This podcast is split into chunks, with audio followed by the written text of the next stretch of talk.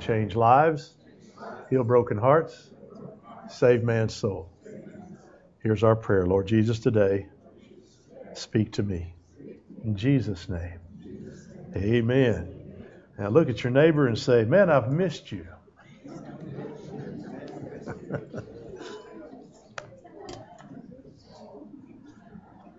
and you guys just keep working on the blanket up here. Don't don't feel rushed at all. You stay right there. You're not bothering anything. Oh goodness. Our final message uh, in our series, The Blessed Revolution, today, uh, I want to I, w- I desired to go through all eight Beatitudes, give you the uh, summarization of each one. And uh, I knew that we were going to have a time constraints today, so uh, i am only going to be able to look at three of them. And you might say, well, where's, your, where's the outline up there? Well, uh, there's a lot of reasons why it's not up there. So just uh, bear with us and uh, you, you listen intently today. Get your pens out and write somewhere anything that might God might lay on your heart to uh, hear today. Uh, how many of you would raise your hand and say, "I'm good at following signs"? Anybody? My wife would say, "I am not," so I'll raise my hand on that side. How many of you are not so good at following signs? Okay. Men have a tendency to not be very good at following signs. Ladies, did you say amen? amen. Yeah we, uh, we think we know even though we don't know. But boy, we act like we know. And if you think we don't know, just ask us and we'll tell you that we do know. And we may be lost for days, but we know. Signs are helpful. They're designed to lead us maybe to the bathroom, and that's a real good sign to know where it is and uh, where where the end result would be. It may be a, a sign to help us find a final destination. I know if you're in a city and you've, you've not been there very often, it's kind of hard to find some things, isn't it? I've never been to Manhattan in New York, but boy, I've heard that it is just a mess. And if you're going to try to find something, it could be 40 blocks away. Doesn't seem like a far trip, but it's a long way. so uh, that's interesting. The Beatitudes, to me, are like signs. They're showing us, as Christ followers, how we're supposed to look and how the other people in the world are supposed to see Christ through us. And so these Beatitudes help us get there. The first and last Beatitudes deal with and specify that our reward, our ultimate reward, is the kingdom of heaven. And these work like a sandwich in that all the others, all the other six, are sandwiched in between these two. And each of them point to the ultimate goal of going to heaven, spending eternity with God. But that reward is not uh, necessarily an external reward or something that we've, we have done that will get us there. It's not like your mother giving you cookies for eating vegetables or anything like that. It's, it's, it's an internal reward, and it helps us to understand and know and have assurance that we're going where we're supposed to go, that our final destination will be where we need to be. You see it all the time with believers that have been believers all of their lives and are getting close to the end of their life, and they have a smile on their face. Well, what's the smile about? They know where they're going. They know where they're going. And sometimes it's even more exciting because God will show Himself to them. They'll see, you'll hear them say, Well, I had a dream last night and I, I was with the Lord. And some of us on this side will go, Well, yeah, yeah, yeah, yeah, whatever. If that made them feel good, well, yeah, we'll just kind of play along. Hey, you know what? I'm not so sure they didn't see Him. Because Satan's greatest tool is to get us to fear death, right? So wouldn't it be just like God to kind of step over to the edge of that and go, wouldn't it? Wouldn't it be just like him to kind of step over there and wave at us and go, and then he'd say, It won't be long. Yeah. Why would he do that? To give us reassurance that everything's going to be all right. Yes, I've got a feeling everything's going to be all right. Oh, yeah. You could sing it. I, I could stop right now. But all along the path of godliness, our lives are going to contrast with the life that's found in the world if we are true Christ followers and if we are truly putting these Beatitudes to practice in our life. Because the norm of the world is not in sync with God. You can't be synced up with God and not bump into all that the world does that is so out of sync with God because there is conflict in our world. There's conflict today. You got up to conflict at your house. Why is that every Sunday you have conflict at your house when you come into church? Oh, it happens every time. In the morning, you get up go to work, you're going to have conflict. Tire will be flat. Or in Sherry Blair's case, you'll go to Houston to see your children and have all four tires stolen off your car. But the good news is they propped it up on bricks. That was awesome. Didn't ruin the the brake pads and all that stuff. They propped it up on uh, um, blocks, I guess, not bricks, but blocks. Stole all four of her tires. That's amazing, isn't it? Well, what do you expect from Houston? Crime-ridden place. But we're going to run into conflict. Remember that we live in a fallen world that's oppressed by demonic powers. This world is a war zone between good and evil. Until a person is illuminated by the Holy Spirit, have their eyes open, they and, and when they yield to the Spirit, they, they are simply blind to the things of God because they're out of sync with God. But when they open that, when they illumine their heart and the Spirit fills them, that's a whole new, whole new life now, whole new world. Paul calls that living in the flesh. The flesh doesn't refer to our skin, it refers to the deceptive way of living, a deceptive way of looking at the world. It's living as though you are able to call your own shots. You're able to make it happen without God in your life. You ever met anybody like that? They don't need God. They do it all by themselves. They're self made. No, you're not. Because Psalm 139 says that He knitted you in your mother's womb, so you weren't self made.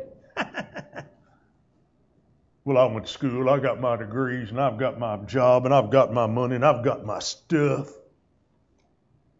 Yeah, how's that working for you? Making you happier? because you got all that stuff.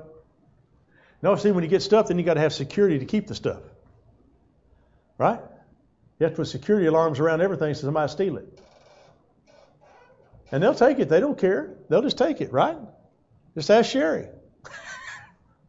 they took her tires. Left the poor woman down in Houston with no tires on her car. Wheels, everything gone. Right out in the parking lot, the parking lot of the whole, of the apartment. Her car's still there. She just came home. No, it's not. Are you, you people awake today?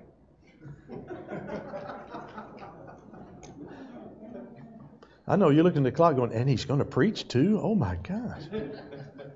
Just as the Beatitudes are an outgrowth of living a kingdom life, if you're living a flesh life, then there will be natural outgrowths as well. They're called works of the flesh.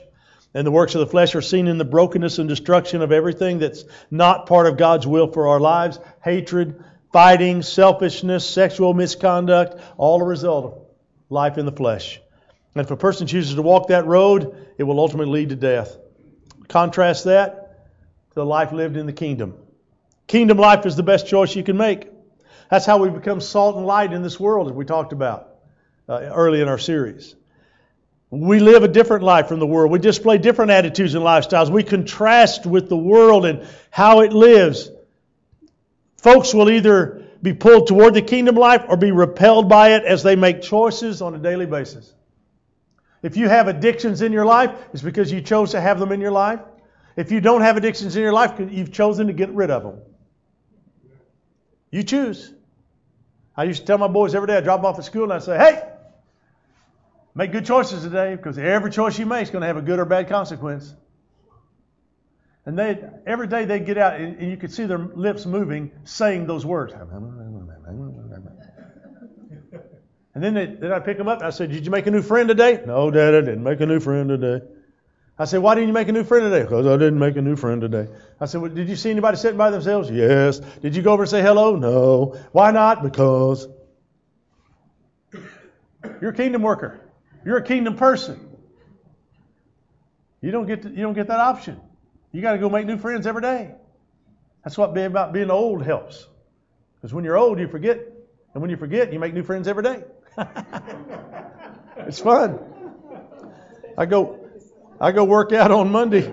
I go out work out on Monday with the same people I worked out with for months, and I, I, I don't know who they are, but they're fun.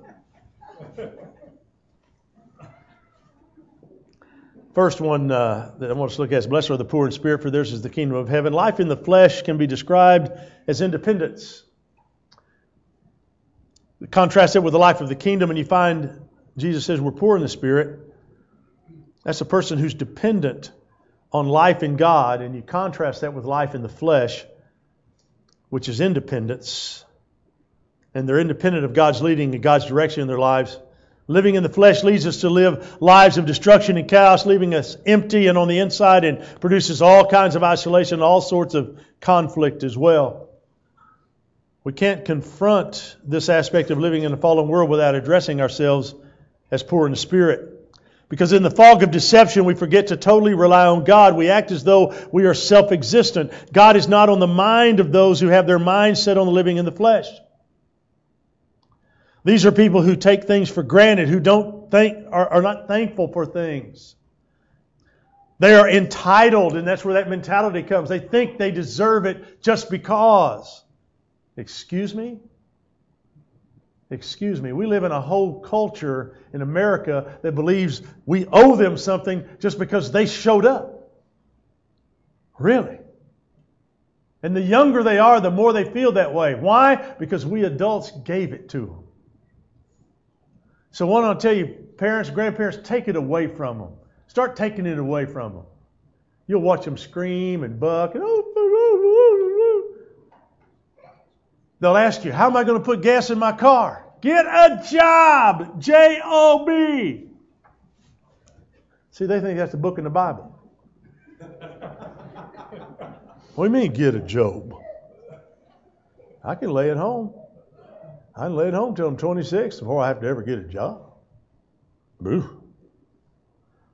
The flesh mindset says we are not dependent on God, and we don't want to be. In the fallen position of the flesh, there's a tendency to admire people who are fiercely independent, who don't need anybody, who can pull themselves up by their bootstraps. These are the people. These are the people that we associate strength with, who really don't need anybody else. And then those that do need people, we tend to think of as weak. And especially in America, are we this way? But that way of thinking and that way of living is totally out of sync with God. That's what the flesh does. The flesh makes you dependent on yourself and not dependent on Almighty God. And it's really sad. In our culture, we have lost the idea of how, how to have deep relationships and deep friendships. I mean, we barricade ourselves in our house. We don't know who our neighbors are. We don't know, we don't forge relationships like we used to. Uh, things that used to be really important, people that used to be really important in our lives, we don't really want to know. We just kind of stay aloof from everybody.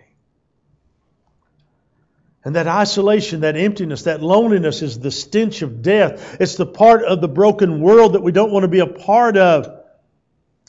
And it's not how God called us. It's not what He called us to be.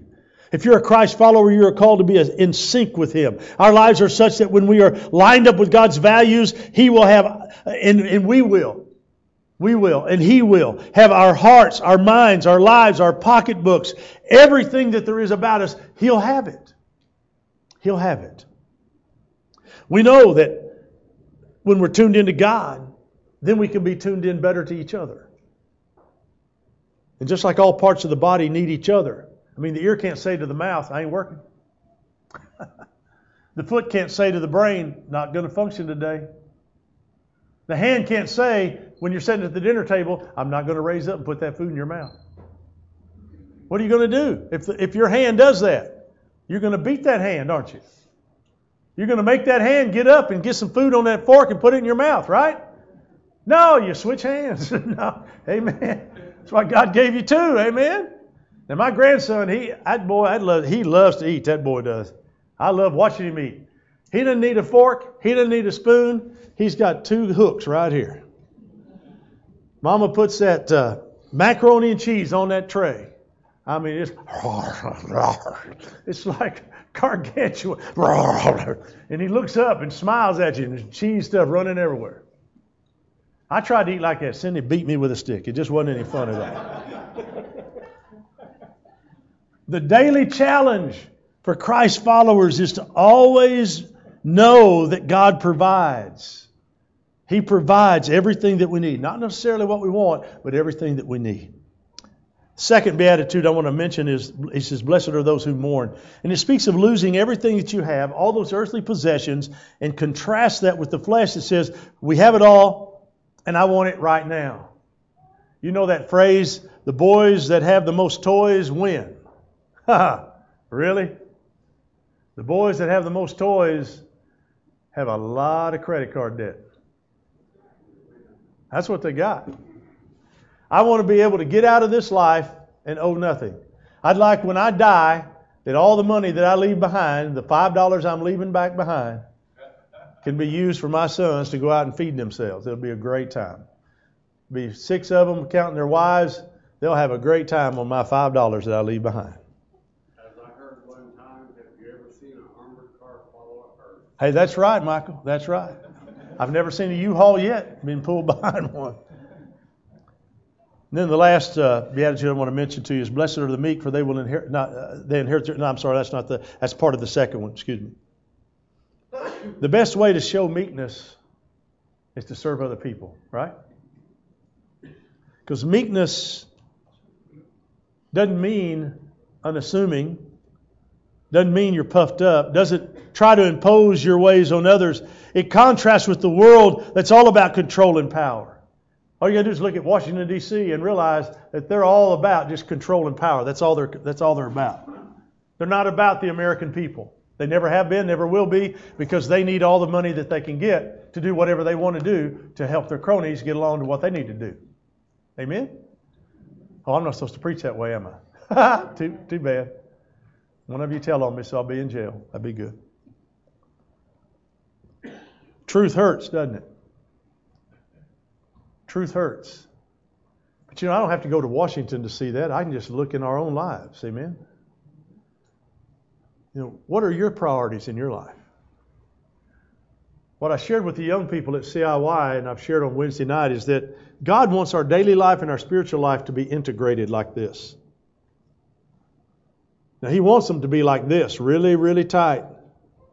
But our tendency is to let life happen and we get pulled away from that inner connection with God and we get out here to the very edge and that's when we begin to struggle and then some of us do something that's just crazy and we pull completely away. And then we start to blame everybody and everything for pulling away. Well, down at that church they. Well, that person down there at that church said. Well, this, that, and the other said. Well, I just don't, you know, God didn't help me here. Well, and then we rush back and get reconnected and then we get deeper, and then we keep wondering, man, why did I struggle in the first place? Because I pulled away. God didn't change, I did. So if you stay connected, guess what? Good things are going to come from that. You're staying in sync with God, and God wants you to, to be that way. You know, when Jesus was dying on Friday, the whole world was wondering what's going to happen. Satan was rejoicing. but you and I know the rest of the story, don't we? Sunday came. Sunday came. That's a great sermon, by the way. We ought to pull that up on uh, it just. And I won't preach that day. You'll just listen to the preacher preach. It's Friday. Sunday's coming. It's a great sermon. It's on YouTube. Just type it in that way. It's Friday, Sunday's coming. Oh, it'll bless your heart. Another one is uh, by Brother Lockridge. It's He is my King. You need to listen to that one too. It'll send chills up and down your spine. I'd love to preach like those guys preach. Wow. Now, the last one. Blessed are those who are persecuted because of righteousness, for theirs is the kingdom of heaven. I think Jesus put this one last because he wanted us to understand that if we are going to live the way he wants us to live, that there is a possibility, a real good possibility, we're going to be persecuted. And the reason we're going to be persecuted is we're going to stand out. We're going to be so different than what the world has to offer that we're going to stand out, so we're going to be persecuted. You see what happens in the office when you tell the truth at the office, people turn on you, don't they? That's in anything in life. If you tell the truth, they're going to turn on you because they are living the way they're living and the flesh is driving them and they don't like the fact that you're calling them out and you're making them stand up for the truth. Ooh. Happens at churches too. Ooh. And you contrast the persecuted life with the popularity seeking life, and they don't fit. Because we're to be aliens in this world. This world's not my home, I'm just passing through. But the flesh says, I want to be on top. I want to be honored. I want to be praised. But the life that's persecuted leads to heaven, and that mindset of the flesh, popularity speaking, uh, seeking, leads to the brokenness in the world. It's that stench of death. It's the stench of xenophobia that we talked about in our series and, and xenophobia is the fear of anyone or anything that's different. People are so afraid of you if you're different. If, we've challenged these young people to carry their Bibles to school. Open them. Open them. Everybody scatters like cockroaches. If you carry the Bible and you open the Bible, they go, oh, oh. Happens at your work, doesn't it? If you have a little Bible study during the lunch hour, with two or three of your coworkers. People come out, what are they doing over What are they doing What, are they, what what's going on? Oh, they're studying the Bible. Oh, oh, goody two shoes, huh? I mean, why do they need to uh, give you any comment?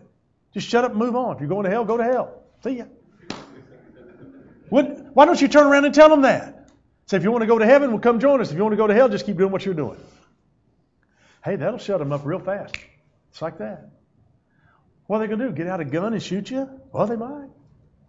That's gain for you according to the Bible. Hey? Hey? Are you guys still with me out there? Did I lose you some time ago?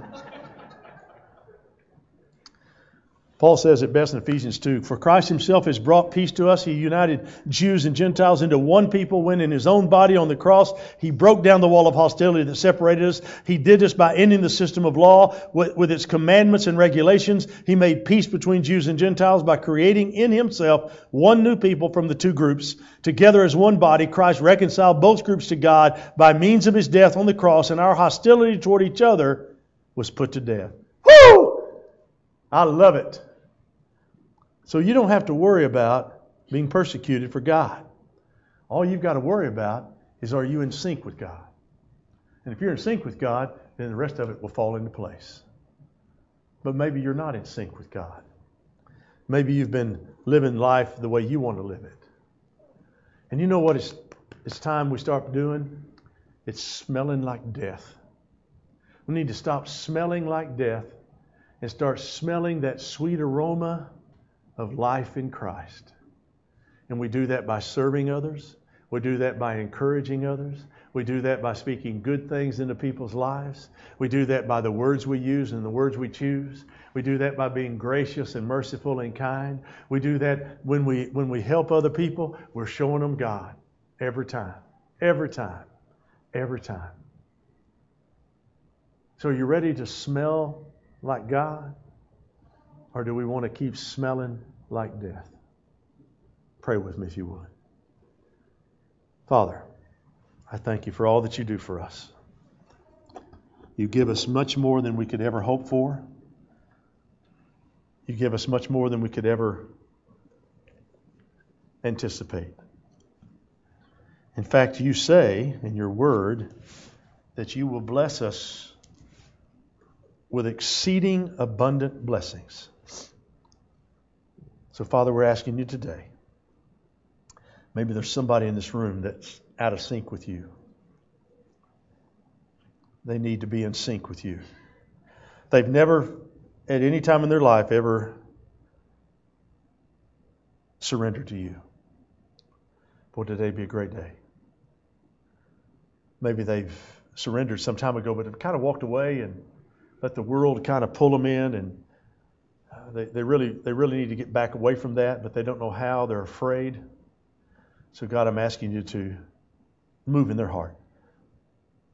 Do some things in their heart that causes them to want to come and fall on their knees before you, call out to you. I don't know, God, what the needs are here in every person's heart, but you do. We want to help where we can, but we can't help unless they let us. So would you move today? In Jesus we pray. Amen.